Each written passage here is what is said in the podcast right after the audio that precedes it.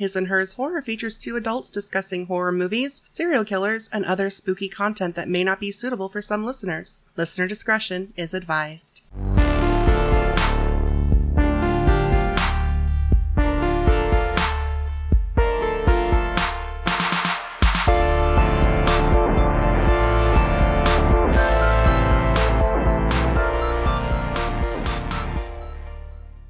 You're listening to His and Hers Horror. My name is Tia, And I'm David. and it's June. It is June. Happy Pride Month, Indeed. everybody. It is Pride Month Mhm. for the month of June. I am a cis bi woman, happy and proud to be so. Cispan here. Yay! So we'd like to wish a safe and happy Pride to all of our LGBTQIA siblings. We're recording this on like the 4th, so it's not been Pride for very long, but we hope everybody's having a great time and feeling safe and Loved. and loved and happy. Yes. Yeah. So this week we are doing our first director spotlight of season 4. Yes. We have done um, a couple before. We've spotlighted Ari Aster. Ari Aster, Jordan Peele, John Carpenter. Mhm.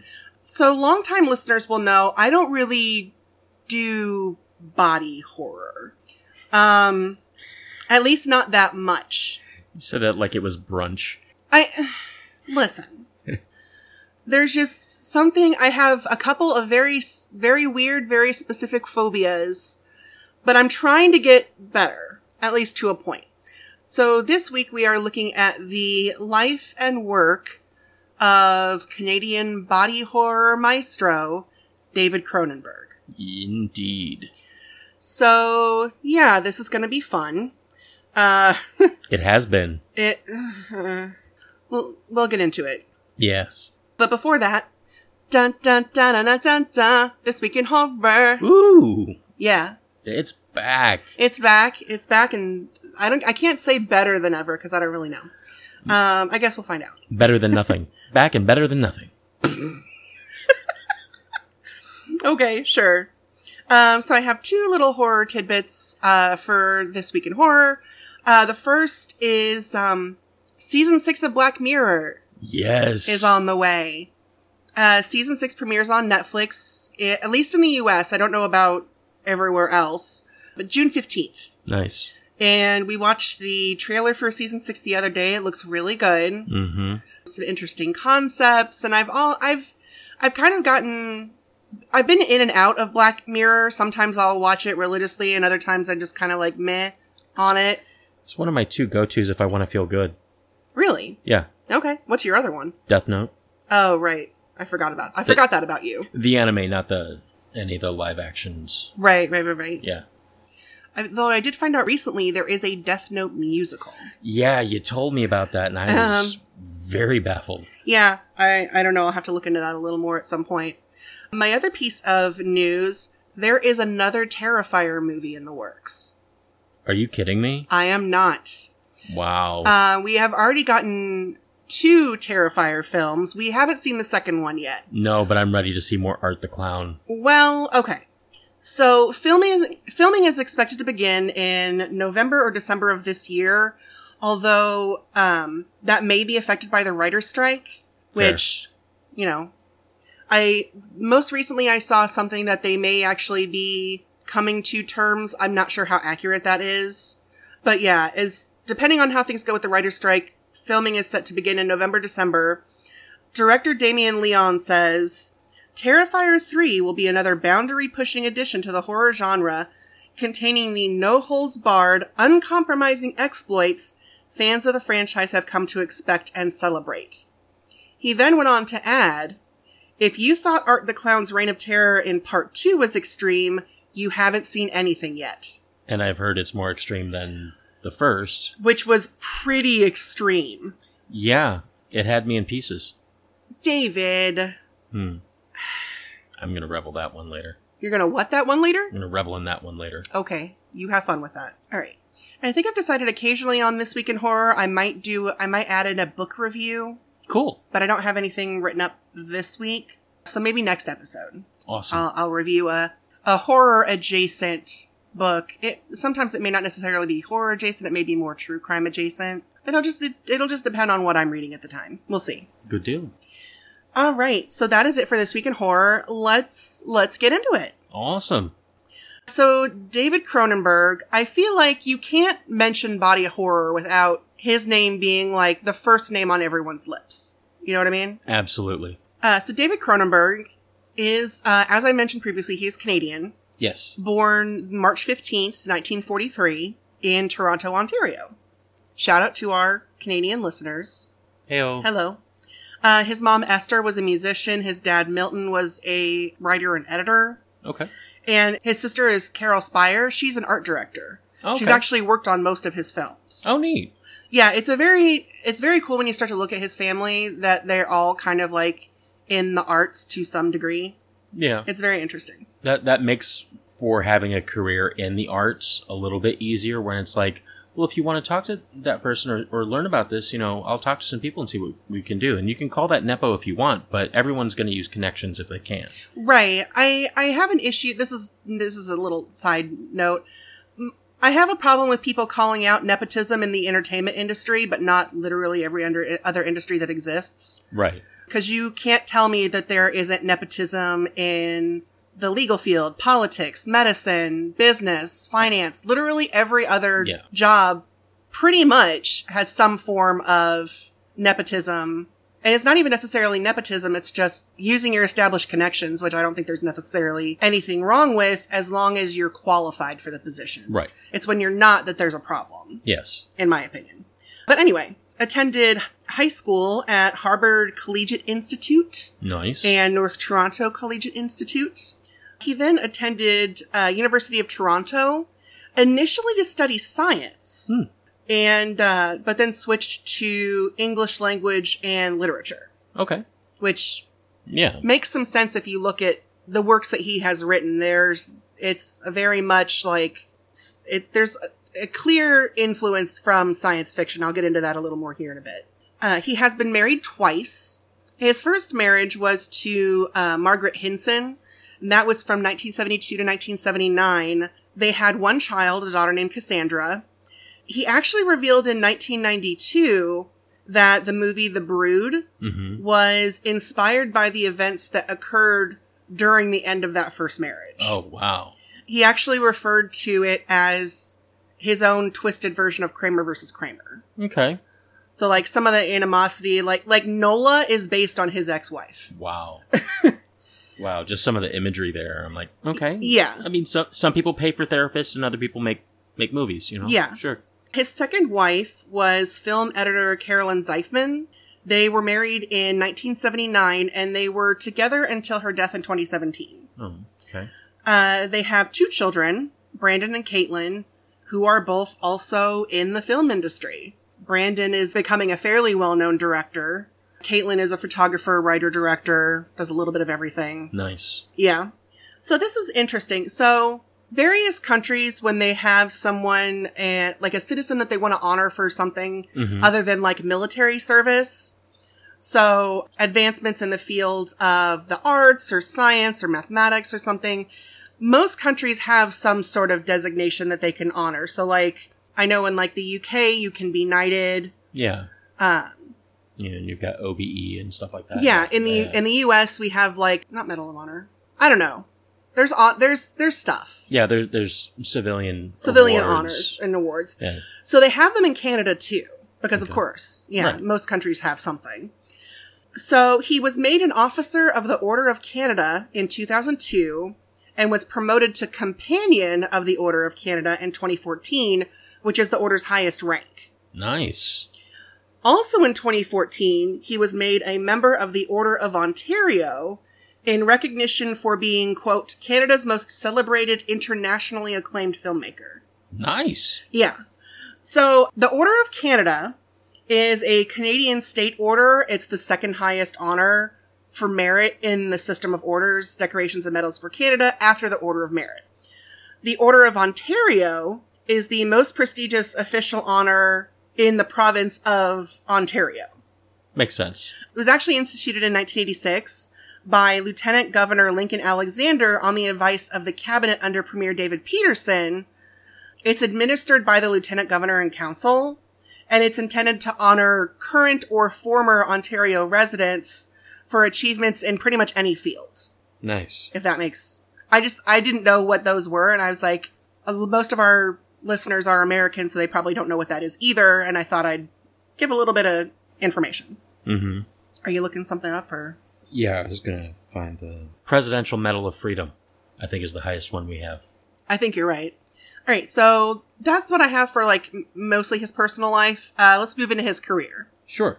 So he started this thing called the Toronto Film Co-op with Ivan Reitman, who most people know as the writer director of Ghostbusters. Ghostbusters. He did a lot of other stuff prior to his his passing, uh, and Ian Ewing in the early 1970s. mm-hmm. And throughout the 1970s, most of his films were financed by the Canadian government. Really? Cool. Yeah. So there is this thing. David Cronenberg, in addition to being Cana- you know being Canadian, he is a staunchly Canadian filmmaker. So m- almost all of his films are filmed not just in Canada, but in Ontario. Hmm. And most of his films are financed, at least in part, by this group called Telefilm Canada. Okay. Yeah, I've seen their work. I've, Yeah. I've, I've I've seen the you know the the end plate or whatever Yeah. uh, for various productions. Yeah. So, to give a little bit of background, Telefilm Canada is a crown corporation that reports to Canada's federal government through the Minister of Canadian Heritage. It's headquartered in Montreal and it provides services to Canadian audiovisual industry.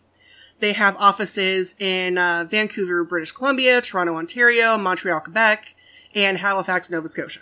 Nice. And the primary goal of the corporation is to finance and promote Canadian, it, the Canadian filmmaking, basically. I mean, you had me sold at Tim Hortons and poutine. So I mean, you know, I just think it's really interesting because I don't think we have anything like this in the United States. uh, probably because we just kind of walk around going, "Well, we're obviously the best, right? Right. Right. Right? Right?" You know. so No, I know. But yeah, he, we don't ask, we assume. yeah. But he is a very vocal supporter of government backed film projects, basically saying, um, he- he's quoted as saying, every country needs a system of government grants to have a national cinema in the face of Hollywood. Mm-hmm. So basically saying like Hollywood's great and all, but they're not the end all be all. Which they're they're not. They're great, but meh. It does they, become. it has a- their they have their drawbacks. well, I mean, it becomes a bit insular when the entire world looks at one. I mean, let's let's face it. Compared to all the other cities in the world, rather small location Yeah. to concentrate all films in the world. That's not that's not a thing. That's, Right. I mean, it's been proven Yeah. time and time again. So. So Rabbit, his second feature length film, Mm-hmm. that was his breakthrough hit with international distributors. And then after that, it just kind of like his career kind of like took off a little bit. And um, while he's known for body horror, he doesn't necessarily do just that because he Right. does have films outside the genre, specifically um, 2005's A History of Violence Right. and 2007's Eastern Promises. mm-hmm. Didn't- One, Both of those star Vigo Mortensen. Uh, I know one of them did. Let me, now I have to look it up because now I don't know. I think A History of Violence has uh, Oscar Isaac and Jessica Chastain in it. I'm sorry, folks, for derailing this this discussion. I, I was just like, that's really interesting that you named two films. So yeah, Vigo Mort. Yeah, Vigo Mortensen is in A History of Violence. Mm-hmm. Okay, you are correct. He's also in Easter Promises. Well, there you go. Neat. That does not necessarily mean if you see Vigo Mortensen that it won't be body horror. Well, because Vigo Mortensen is in David Cronenberg's most recent film, Crimes of the Future. Right. So, yeah. One of the things that I know you really like to look at, especially now, is music. Yes. So a lot of directors they have like one composer that they tend to use. Spielberg usually uses John Williams. Um, Jordan Peele for all three of his films has used Michael Abels, if I remember correctly. Yeah. So Cronenberg is no different, Right. and he has collaborated with Howard Shore on all of his films since The Brood, except for The Dead Zone Yep. which I thought was interesting.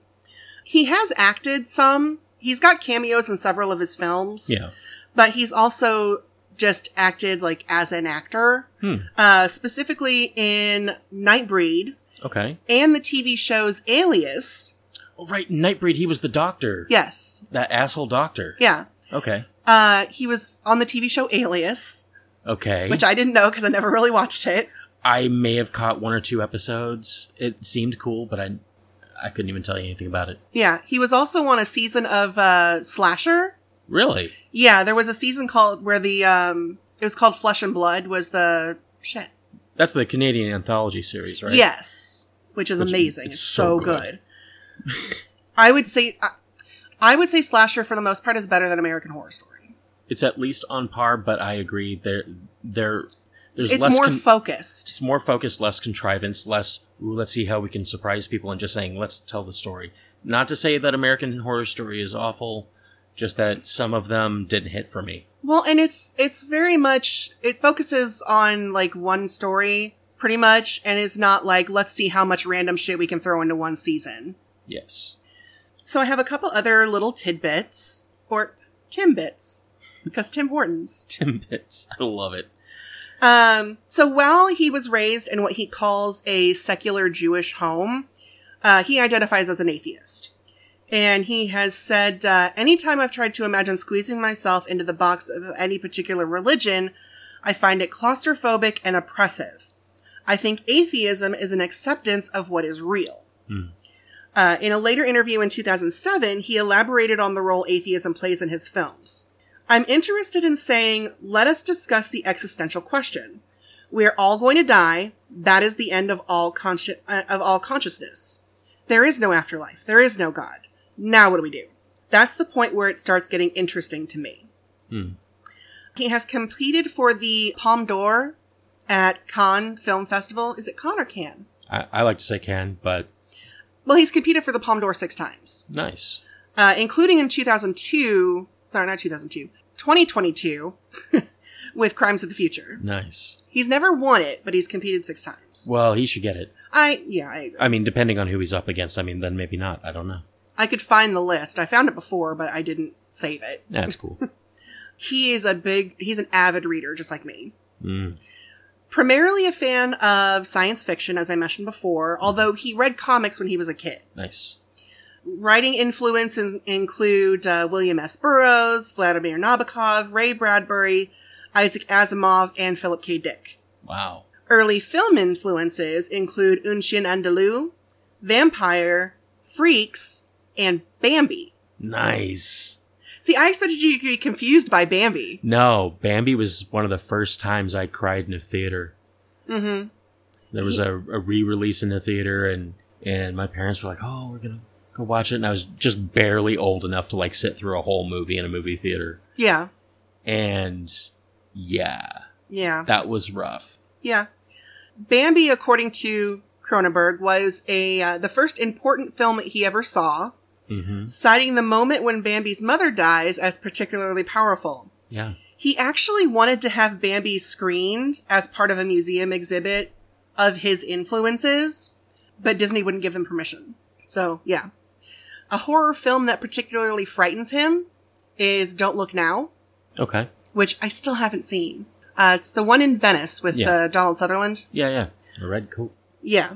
And there are three films that he was offered the director's chair for that he turned down. Okay. And I find these particularly interesting. I don't know why, but I really do. All right. What do you got? 1987's RoboCop. Hmm. I mean, I like it the way it is. I, I I mean, it's cheesy and it's awful, but it's also so gritty. I'm curious what Cronenberg would do with that because Mm-hmm. in '87, I'm just trying to think of like what he was what he was doing around that time. That would have been that would have been equally gritty, but I think it would have been less slick and more sick, Sorry, I'm looking it up now. whi- which which could have been good or bad. But oh, that's that's really interesting because like I coerced my parents into renting that for me when I had strep throat. So the Yeah. movies that he released in the 80s Uh-huh. were Scanners, Videodrome, The Dead Zone, The Fly, and Dead Ringers. So he was busy. That's probably why Right. he turned it down. Yeah. because he released The Fly in 86 and then Dead Ringers in 80 in 88. Yeah. So another movie that he was offered the director's chair for, Star Wars Return of the Jedi. oh, that would have been dope. That would have been so awesome. The last one is the one that I think is the most odd. Okay. Top Gun. Yes. Yes. I just think, like, really, Top Gun of all the films to be offered, it just strikes me as very weird. Well, I mean, it's it's a I mean, it's a propaganda piece at best, but a classic nonetheless. It is so good. I mean, now I'm just trying to think of how Howard Shore would have would have fit into that that mix for Top Gun because when I think Top Gun, I think the music of Top Gun Yeah, and the volleyball scene, and I don't know. I don't know, I don't know things that could be. I in know. an alternate universe somewhere. There is a Howard Shore and David Cronenberg collab for Top Gun, and I'm kind of here for it. Yeah, somewhere in the multiverse. Yeah. All right, so that is all I have for information on the man himself. hmm The two movies that we chose, I will say one of them is probably the least body horror when it comes to Cronenberg's movies that are horror. I don't I haven't Right. seen Eastern Promises or A History of Violence, but as far as his horror films goes, the first film we're going to cover today is 1981's Scanners, Hmm. Mm-hmm. which after watching it, I believe I referred to it as the least Cronenberg Cronenberg film I had ever seen. Yeah. All right. I recall you saying something like that. Yeah. Scanners have great psychic power, strong enough to control minds. They can inflict enormous pain and damage on their victims. Daryl Revick is the most powerful of all the scanners, and is the head of the underground scanner movement for world domination. Dr. Paul Ruth finds Cameron Vale, a scanner that has eluded Revick, and trains him to infiltrate and destroy the underground movement. Yeah. This film. That also that Yeah. description also, while accurate, also tells you absolutely nothing about the film. Yeah, well, mm, we'll get into it. Yeah. So, in addition to directing this film, uh, Cronenberg also wrote it. hmm The cast we have Stephen Lack as Cameron Vale, Michael Ironside as Daryl Revick, Yeah, yeah. Jennifer O'Neill as Kim Obrist, hmm Paul McGowan as Dr. Paul Ruth, Lawrence Dane as uh, Braden Keller, and Robert Silverman as Benjamin Pierce. Yes. So, this movie just kind of. This movie just kind of starts. Yeah. It starts. It pulls away from the station and it doesn't let you off till the roll credits. I well, it, I'm going to go ahead and preface the rest of this review with the I am not really a big fan of this movie. I I have seen the the the big scene that everyone talks about. Yeah. Everyone in the horror industry, no matter what you do, if you're you know a critic, a podcaster, writer, director, whatever, everybody in the horror s- industry talks about how great the head exploding scene is hmm and it is a great scene. I, I can't deny that is that is it's stellar. Yeah. However, because it's a great scene, it's the one that everyone always talks about. So between various, you know, horror documentaries and I recently did a rewatch of Eli Roth's History of Horror and um Shudder's like 101 scariest horror movie moments of all time. And so between all of that, I have seen that head exploding scene easily several hundred times In your life, or Yeah. just this past month. in my life. Okay. In the past month, I've seen it probably 50. Wow. And so, I don't know. It just, that's the big moment of the film. And the rest of the film, I feel pales in comparison, Okay. if that makes any sense. Sure. Sure. Especially since it, it, it is relatively early in the film. Right. Well, and David Cronenberg actually even once talked about this being one of the most frustrating films he ever made. Mm. And that was because it was it was rushed through production. So filming started before the script was even finished and ended within roughly 2 months so that the financing would qualify as a tax write-off Jeez. because this was still when his fin- when his financing was being you know i mentioned earlier that the canadian government was Right. yeah so basically he was forced to write the movie while he was shooting it and i feel like that honestly kind of explains the the weird flow of this film the random edits that seem to happen Mm-hmm. It, it's Um, it's doing your homework on the bus. it's it's because there's a lot of things in this film that I feel like don't really make a whole lot of sense. I mentioned in the in my in the plot summary that you know there's this Doctor Ruth and he finds Cameron Vale and trains him. By trains him, from what I can tell, there was one session where he's like, "Here's how you do this," and has him try and like speed up the heart rate of like a yoga master Mm-hmm. and that's literally it. Yeah. I was talking about this movie with one of my coworkers, and he hadn't seen it in a while.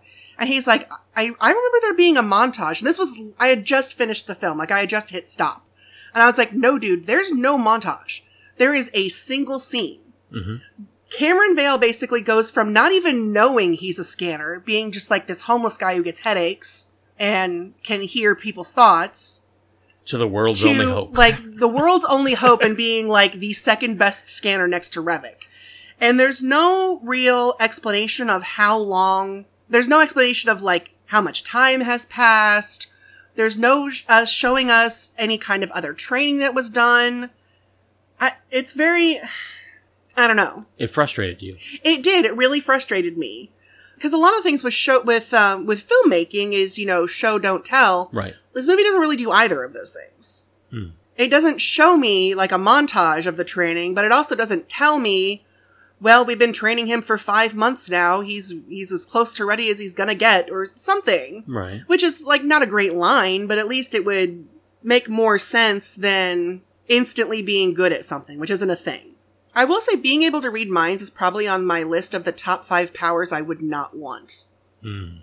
Especially the way it floods in in this film, where it's it's a cacophony of, of voices. Yeah. You know, it's it's the worst case scenario of being able to read minds, where you just it's an open tap. It's just flowing in. Yeah. Uh, it also reminds me, at least parts of this film remind me a little bit of X Men. Mm. Specifically, um, Revik's group has a very like Brotherhood of Mutants Brotherhood of Evil Mutants. yeah, Magneto kind of vibe of we're the next step and we should rule over regular humans. Right. We're better than humans. Yeah, We're meta humans. yeah. Well, and one of the other interesting things I feel is Cameron doesn't know who the fuck Daryl Revick is. He's never No. heard of him. The only reason he hates him is because he's told to. So it's it's this very weird film where you have a you have a protagonist who I I feel doesn't have a whole lot of of agency. He's kind of pushed along through the conveyor belt as the new weapon to Right. fight Revic. Exactly. It, it, it gets most of the way through the film before he makes like any real decisions that are his own decisions, if that makes sense. Mm-hmm. I get that. Mm.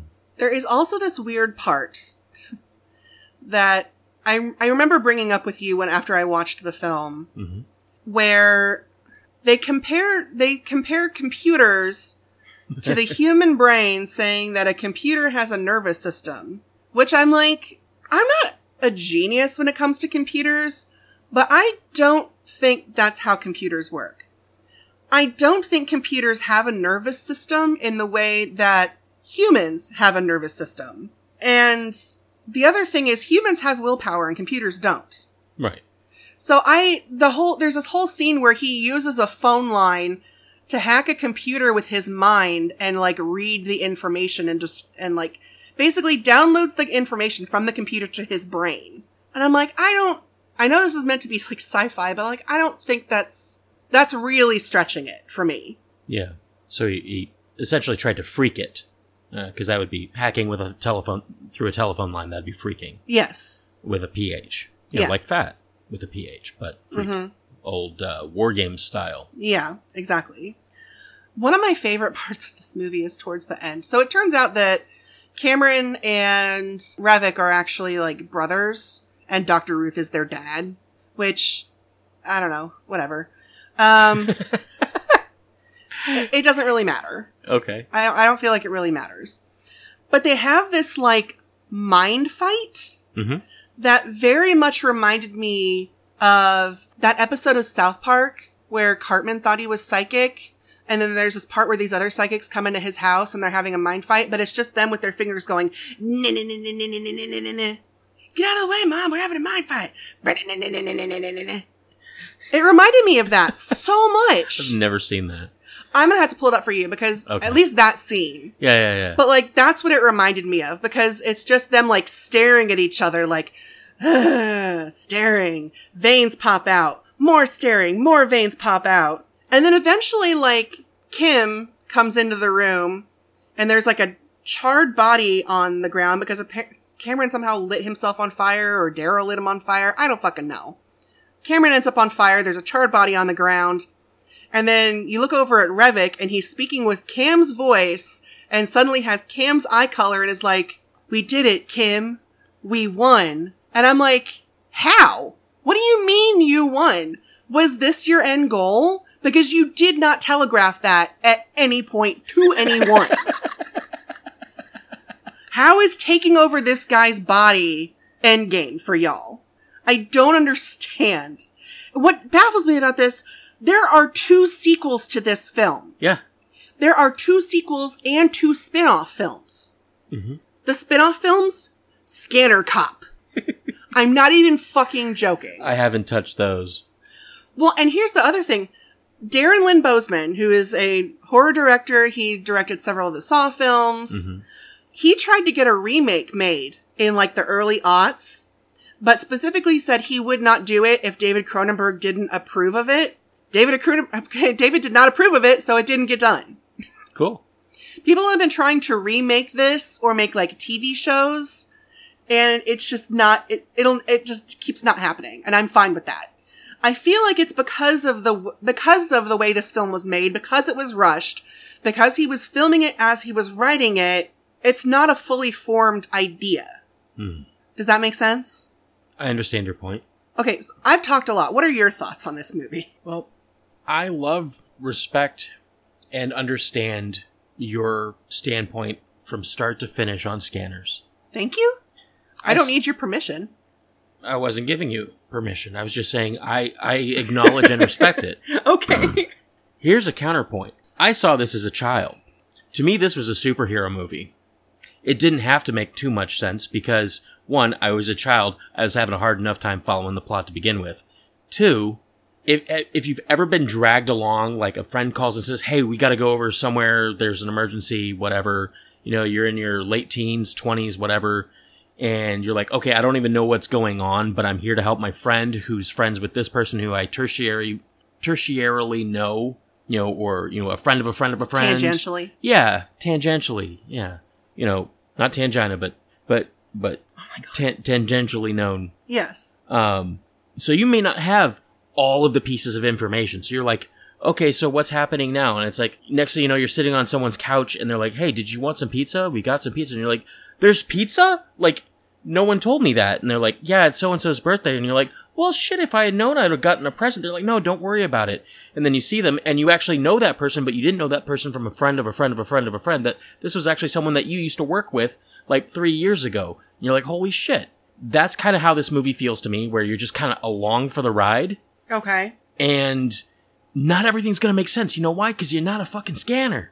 If you were a scanner, it'd make sense. I don't think s I I I disagree with that, but okay. But you brought up the whole point of the X Men, and that brings me to this point. Again, I saw this as a child. I had no supervision. Thanks, folks. Anyway, from the time I saw this movie, I would concentrate and look like a toddler trying to shit their pants at the back of people's heads, trying to see if I could get anything. and periodically, I would see people like hit the back of their head, like I was just trying to focus like a laser beam on the back of their head, and they go back and they touch their head or they like rub on it. And at first, I was like, okay, purely happenstance. But I did it like every period of class. And like it, ha- that- it worked every single time. I'm like, all right, cool. I need to get stronger at it. You like that guy on Kids in the Hall who's like, that crush their heads. Yes. uh, yes. Uh, but it, but I didn't want to blow anyone's head up, but I wanted it to get stronger to, you know, so I could potentially, you know, I mean, if you push me there, sort of situation, Well, and they're able to also like influence people's actions and stuff too. which is what I was focused on. Yeah. That's why you're all listening right now. I'm kidding. No, it is But- not. It's mostly for Tia. Oh, that But- I also doubt that. but I, I just found it very aspirational, dark superhero movie. I mean, I saw RoboCop at an early age. I see RoboCop as a superhero because he fights OCP. Uh, we've got we've got you know dudes whose name I don't even remember. Doctor Ruth throws me off because my entire life Doctor Ruth has been a woman, hmm little tiny woman that you know says vagina and and and penis. And We were just talking and- about her before she we started Yeah. recording because she Yeah. just celebrated her 95th birthday. yeah, she's still kicking. Good for her. And I remember being being a child and seeing Doctor Ruth and going, "That can't be the same Doctor Ruth." And then I see this dude, and I'm like, "What?" But for me, it's just a nostalgic ride. It's it's kind of bonkers. It does kind of uh, trying to figure out how to phrase this here. It does kind of release prematurely um, as far as like the big moment.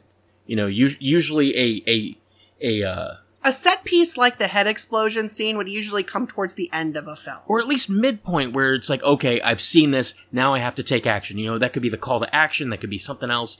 But you know, this It's like in the first 20 minutes. Yeah.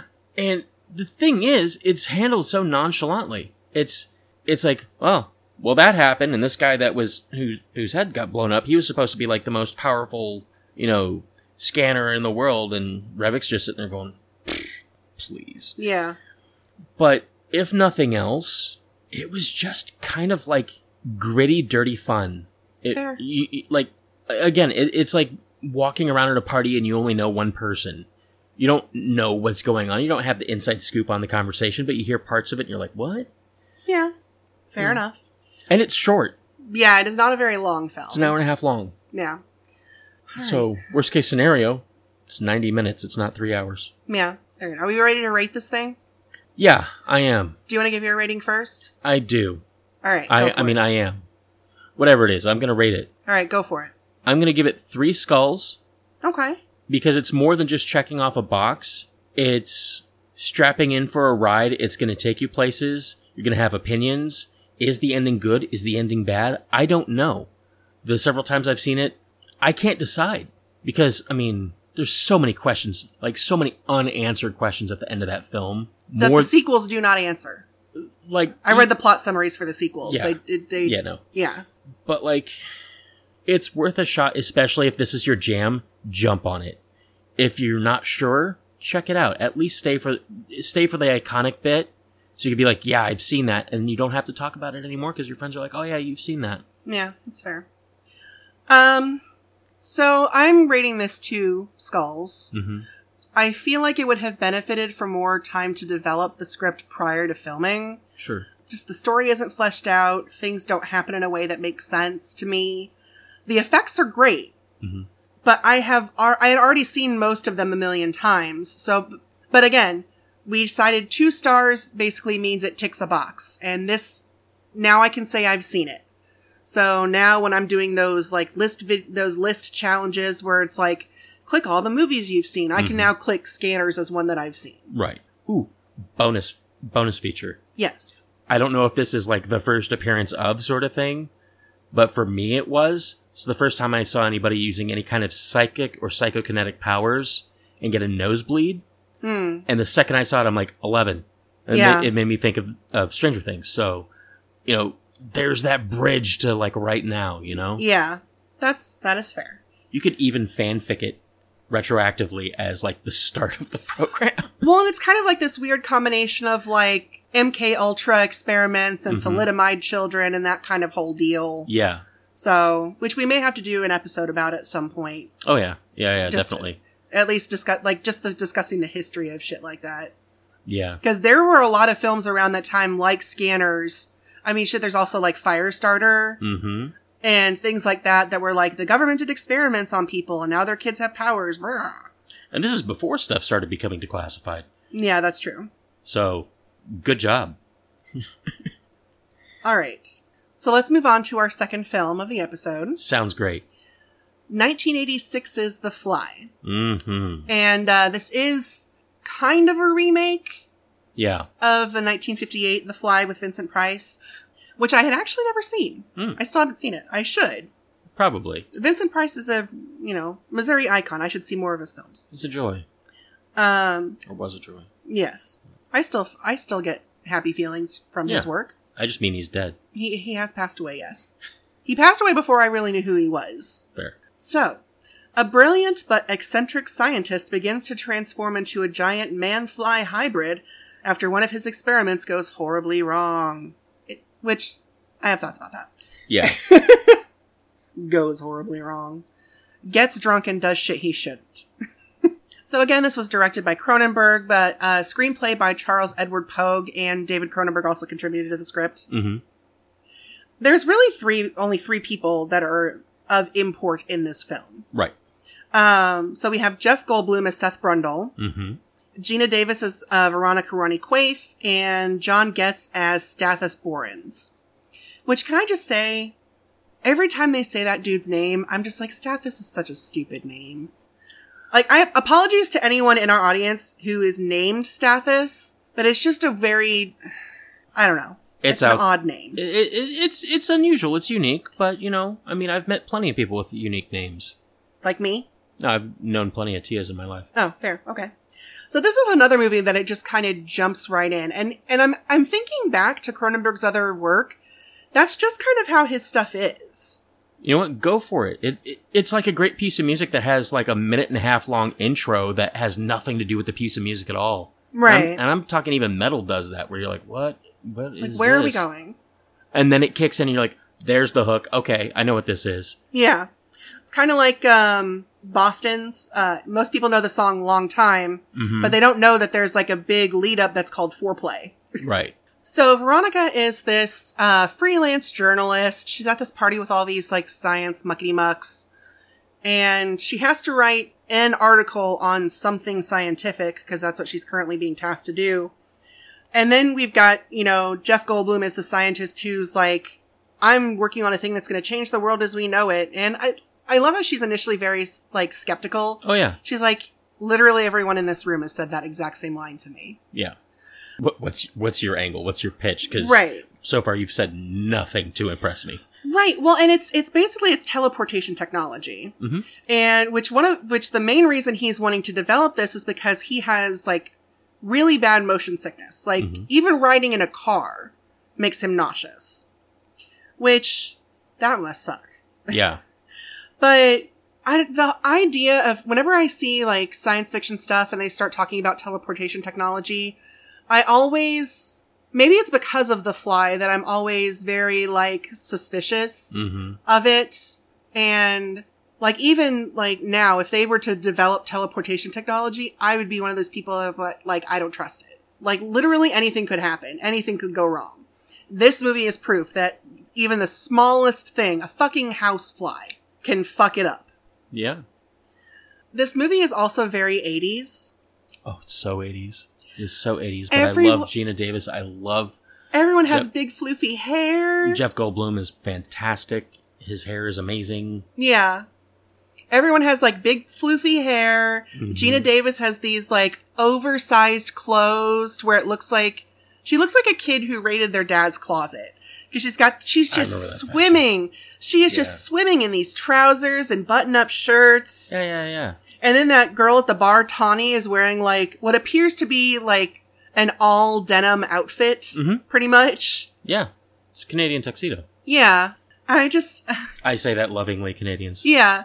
It's just, it's very, I don't know. I just find it amusing for some reason. I love one of the other parts that I didn't notice the first time I watched this movie is he's like bragging about the espresso machine he has. Mhm. And I feel like that's also very 80s oh yeah, because that was when like that really started being a, like, espresso and coffee bars and stuff really started being a big deal in America. yeah. He's talking about you know the one of the big gold ones with the eagle on it, and I'm like, Yeah. wait, are you teleporting us to Hudson Hawk? I don't, I don't know. The way he talks about it, he's like, oh, it's like, like it's an, a genuine Italian espresso maker. Yeah, which those are expensive. yeah, they are. I can't imagine how much it was back in the 80s. Um, no, but I know how much they are now because I've been looking at one for you Don't. Don't get me one. as as a Please joke, don't. as a as, as a joke. Okay, when thank we- you. when we're billionaires or whatever. no, that's never going to happen. See, and neither is your espresso machine. Oh, Oh, I'm sorry. makes me sad. I've owned an espresso machine that was just a small, inexpensive one. I'll get- Anyway, I'll get you an inexpensive Italian one. How's that? don't worry about it. Okay. We have Starbucks. It's fine. Okay. So the- here's okay. So the main crux of this film is the this computer. The way that computers are in general is you have to teach them what how to read things. Right. So he'd gotten his teleportation technology so far that it was fine with transporting inanimate objects. Right. So he does one of Ronnie's stockings, like things like that are fine. But um, it can't handle organic material, and he's not sure why. So, like, the first thing he, he tries to teleport a baboon, and it goes through, but it comes out inside out. Yeah. And then he has to kill it. And yeah, that that's for me, that's actually the worst part of the movie because that baboon didn't sign a release. That did, you know. Have come you on. seen the sequel? Yeah, The sequel, there's an inside out dog, yeah, I know. and they keep it alive to study it. It's fucked up. Yeah, But he ends up being able to figure out how to get around that. hmm So he teleports the baboon, the baboon is fine. And then um, Ronnie figures out that Stathis, who is an editor for this science magazine, is going to publish this article about Seth and his work, even though he doesn't want it published. right. So when she leaves to talk to Stathis, Who's Be- also her ex? who is also her ex, Brundle gets jealous because at this by this point he and, and Ronnie have started a romantic relationship. yeah, Gets drunk and just says, "Fuck it, I'm not going to wait to have the baboon tested and make sure that's nothing wrong. I'm not going to do all the things that I should do as a scientist. I'm just going to go for it." the classic. Um, I I don't like using this term, but it, it's it's an umbrella trope, and that is the mad scientist eventually hits that arc where they say, "I'm out of things to experiment on. It's time for me to experiment on myself." Yeah. Really, it's just that he got drunk and did something stupid. Yeah. But it just happened to be the most stupid thing he could have done. Yeah, because a fly gets in the pod with him. And the way the computer decides to interpret that is to fuse their DNA on a genetic level. yes, And so at first, he just comes out and like is super strong and craves sugar and like has this insane sex drive. yeah, But eventually he starts to have more physical transformation. There's the, the hairs on his back. There's some discoloration to the skin. mm-hmm. And then we get the fingernails, yeah. which is just me sitting and watching this movie going, Oh no. Oh, no, oh God. No, not the fingernails, not the fingernails. and then later on going, Oh my God, the teeth. Yeah, the teeth just kind of fall out like chiclets on the keyboard, I think, and Yeah. and yeah, that that's fingernails didn't bother me as much as the teeth did. It was just ah, Well, and like Ronnie comes back at one point and he's like starting he's or transformation is more obvious. Mm-hmm. Because the whole thing is he wanted her to go through too because he thought this was just like oh, it just made me more strong. This is the next step in evolution, blah blah Right. blah blah. I mean, this Not is ground- realizing that there was actually something wrong when she said there was something wrong. right. Until he goes back and looks through the data. so theoretically, going through it without a fly, you wouldn't be stronger, crave sugar, or have a heightened sex drive. You would just have teleported across. you would the just room. be fine, yeah. And I lo- I love you more than anything. Yes, thank you. But if you started to look like Brundlefly, I would I would not hug you. I wouldn't be able to. I understand that. I respect that. I honestly don't think you'd want me to. No, probably not. I I feel like this movie is probably the closest I will ever get to watching anything like uh, Tetsuo the Iron Man. Mm, okay. This this movie, the first time I saw it was before you and I had ever met. I was in my 20s, Hmm. early 20s, and I had had a I had had a crush on Jeff Goldblum since I was like 10. Since Jurassic Park, I had had a crush on Jeff Goldblum. Hmm. right. So, of course, when I got older, I was like I have to watch this movie. And it effectively killed any attraction I had to Jeff Goldblum for easily 5 years. Because anytime after that, I would look at him and I'd be like Brundlefly. Ugh. no, thank you. One of the other things that I found really interesting about this movie is the things occasionally you'll be watching a movie or a TV show. At least I have this. I don't know about other people. And it'll remind you of something that has nothing to do with it whatsoever. Yeah. So we see early on that his computer, um, he typically operates it using voice recognition. Yeah. And he gets to a point in his transformation where it no longer recognizes his voice. And it reminded me of an episode of Dexter's Lab Mm, where um, Dexter couldn't get into his lab anymore because all he could say was cheese omelet in French. hmm This reminded me of that. Yeah. the difference being that he was able to, Brundle was able to tweak it to where it would take manual commands, whereas Dexter was just fucked because all he could say is omelette du fromage. So good. It's a good movie. It's just very, it makes you very uncomfortable. Mm. I think that's that's the thing with body horror is it- it's supposed to make you uncomfortable.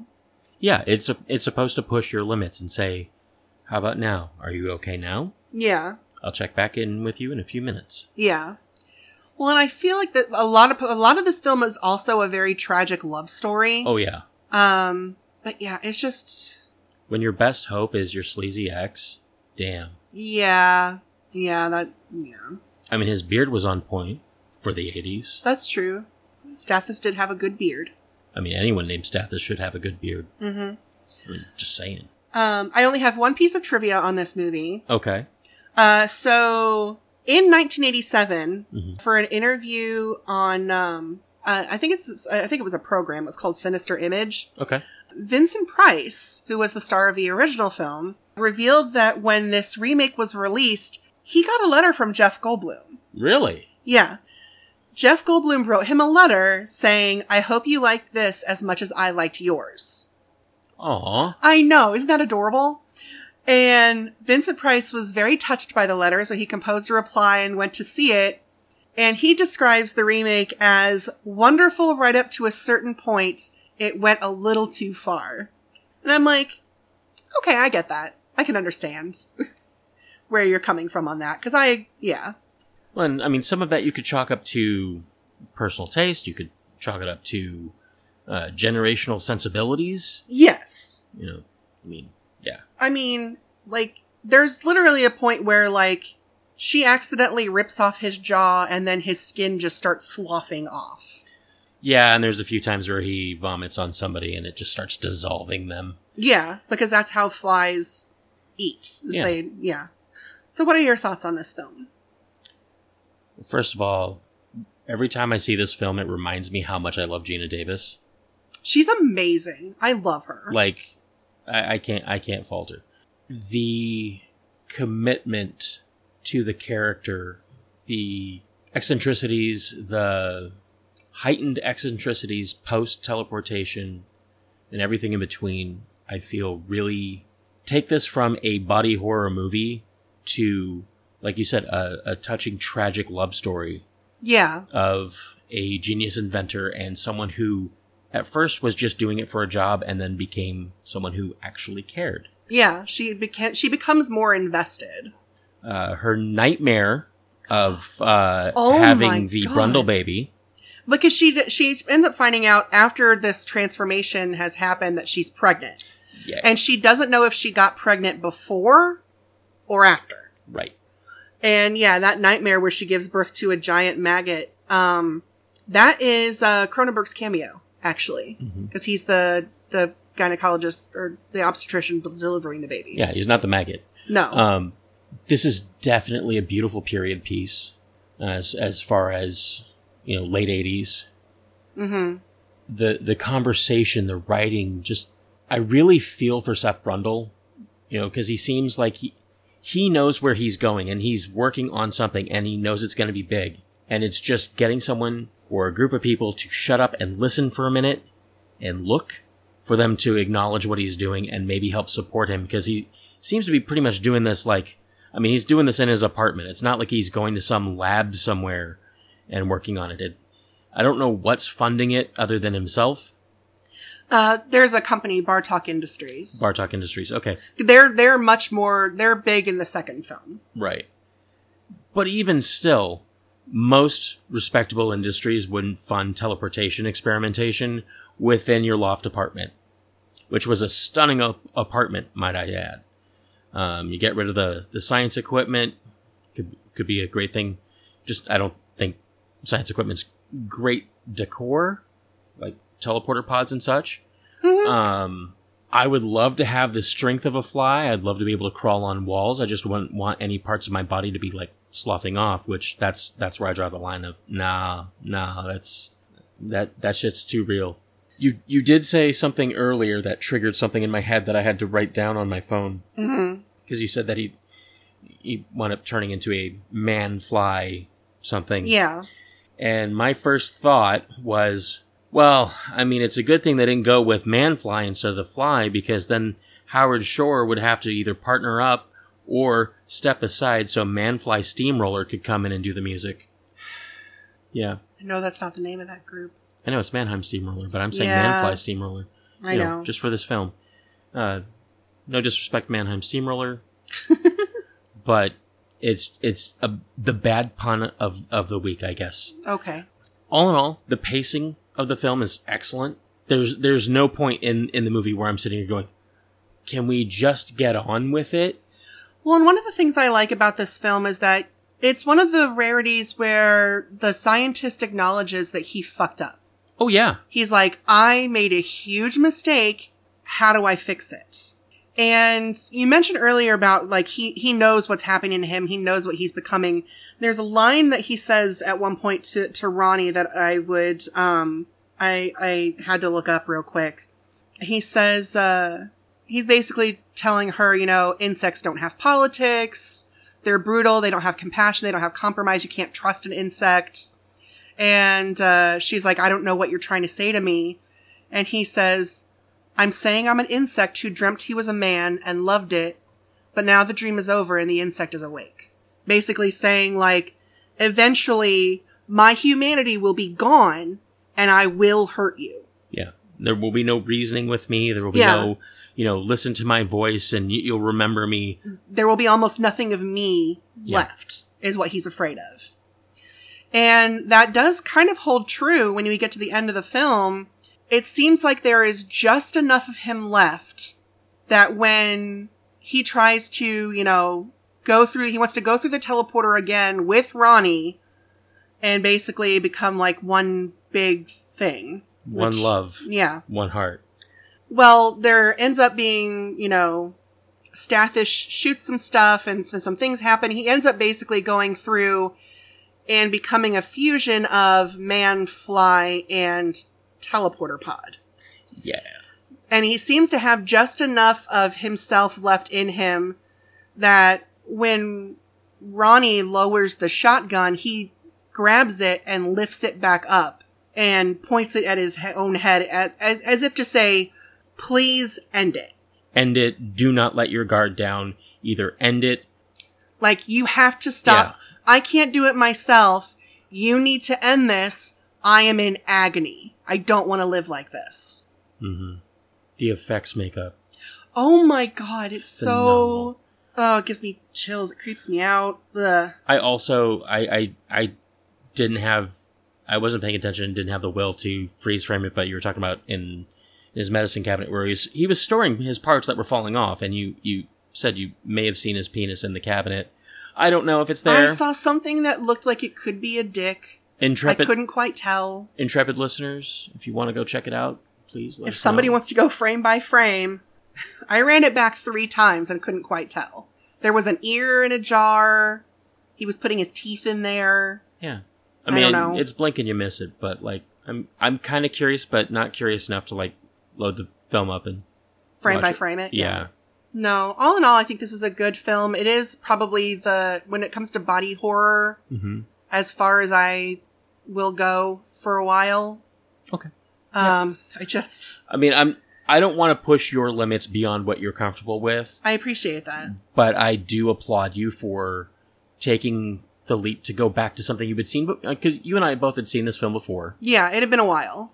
and yeah, I mean, it had been a while for me too, and I'm sitting here going, "Ooh, man, this is." A little more raw than I remember. Yeah. but in the best way possible because if they had held back on any of it, it wouldn't have sold it to me. Yeah. It had to it has be- to go hard. like it's it's not body horror to gross you out, it's body horror to tell you the story of this transition is happening, okay? You're just along for the ride. Right. You're not going to stop this. This is what's happening now. hmm Deal with it. So, um, let's go ahead and rate this. Yes. So I give this 3.5 skulls. Okay. It's, it's a body horror classic. Mhm. And again, every time I watch this film, like, my attraction for Jeff Goldblum fizzles.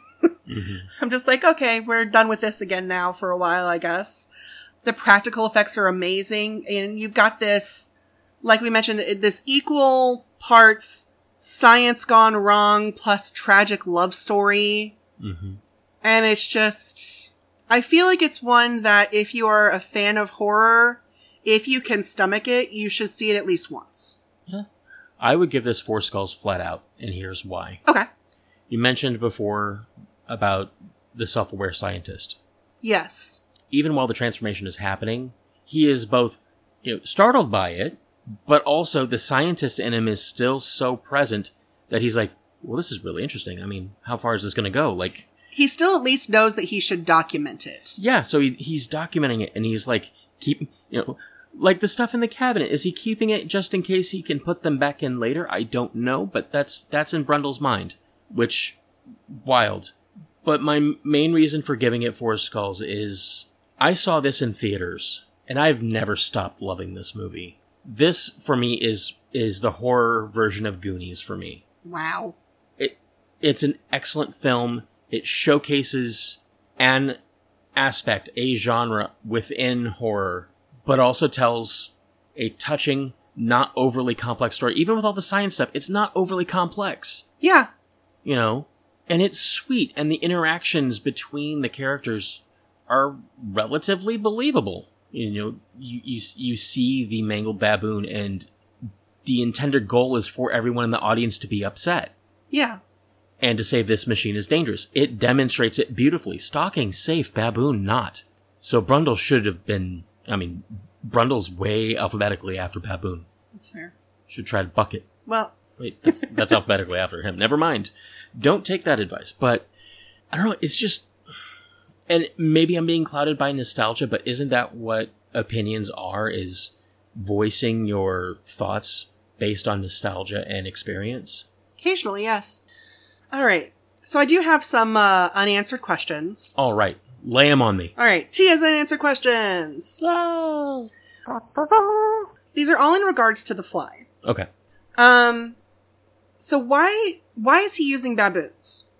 Because most stuff that I've seen, as far as like scientific experimentation, they use like rats or rabbits, which would be a lot easier and cheaper to acquire and house. I believe he was going for a baboon because it was as close to a human as he- he could get. Yeah, I guess, but like part of the reason that we use rabbits and rats is because the it- it's close enough without being like insanely expensive. Right, but that's chemicals typically. Chemicals, drugs, things like that, Hmm. rather than, you know, physiology. Yeah. Whereas, you know, most primates are going to have at least enough common physiology where even if something should fail post mortem, you could actually do an autopsy and go, what failed? Oh, the heart's inside out. We need to fix that, calibrate it, adjust it, move on. Okay. And you can do that coldly with something that is closer to human than mouse Weird. or okay. rabbit. Weird, but sure. That's just a theory. Yeah. Uh, you mentioned um, so at one point Stathis is uh, trying to stop Brundle from putting Ronnie in the teleporter, and Mhm. Seth uh, vomits on his hand, which causes his hand to dissolve. Then vomits on like his foot. Yeah, a little ankle action there. How does Stathis not instantly go into shock? When in a heightened adrenaline situation where it is literally life and death, Mm-hmm. pain tends to take a back seat unless it is absolutely just like blinding. I mean, like being lit on fire has not stopped certain people from going. That's. I mean, that's fair. I, but I feel like having acid literally poured on your hand and your ankle. Could it have killed the nerve endings before it could have sent the signal? I don't know the way it was dissolving. I don't. I don't know. Hmm. Also, in regards to Stathis in that scene, so Seth is un- is under the idea that if he does this whole teleport, this advanced teleportation thing with like someone who's fully human, he may be able to fix himself. Hmm. So why not just knock out Stathis and do the fusion with him? Because who wants to be with her ex? Ew. I'm. It's not a personality thing. It's a gen- it's a genetic makeup thing. I don't know. It seemed like there was a lot of insinuation that he was uh, playing with a a uh, more developed tool.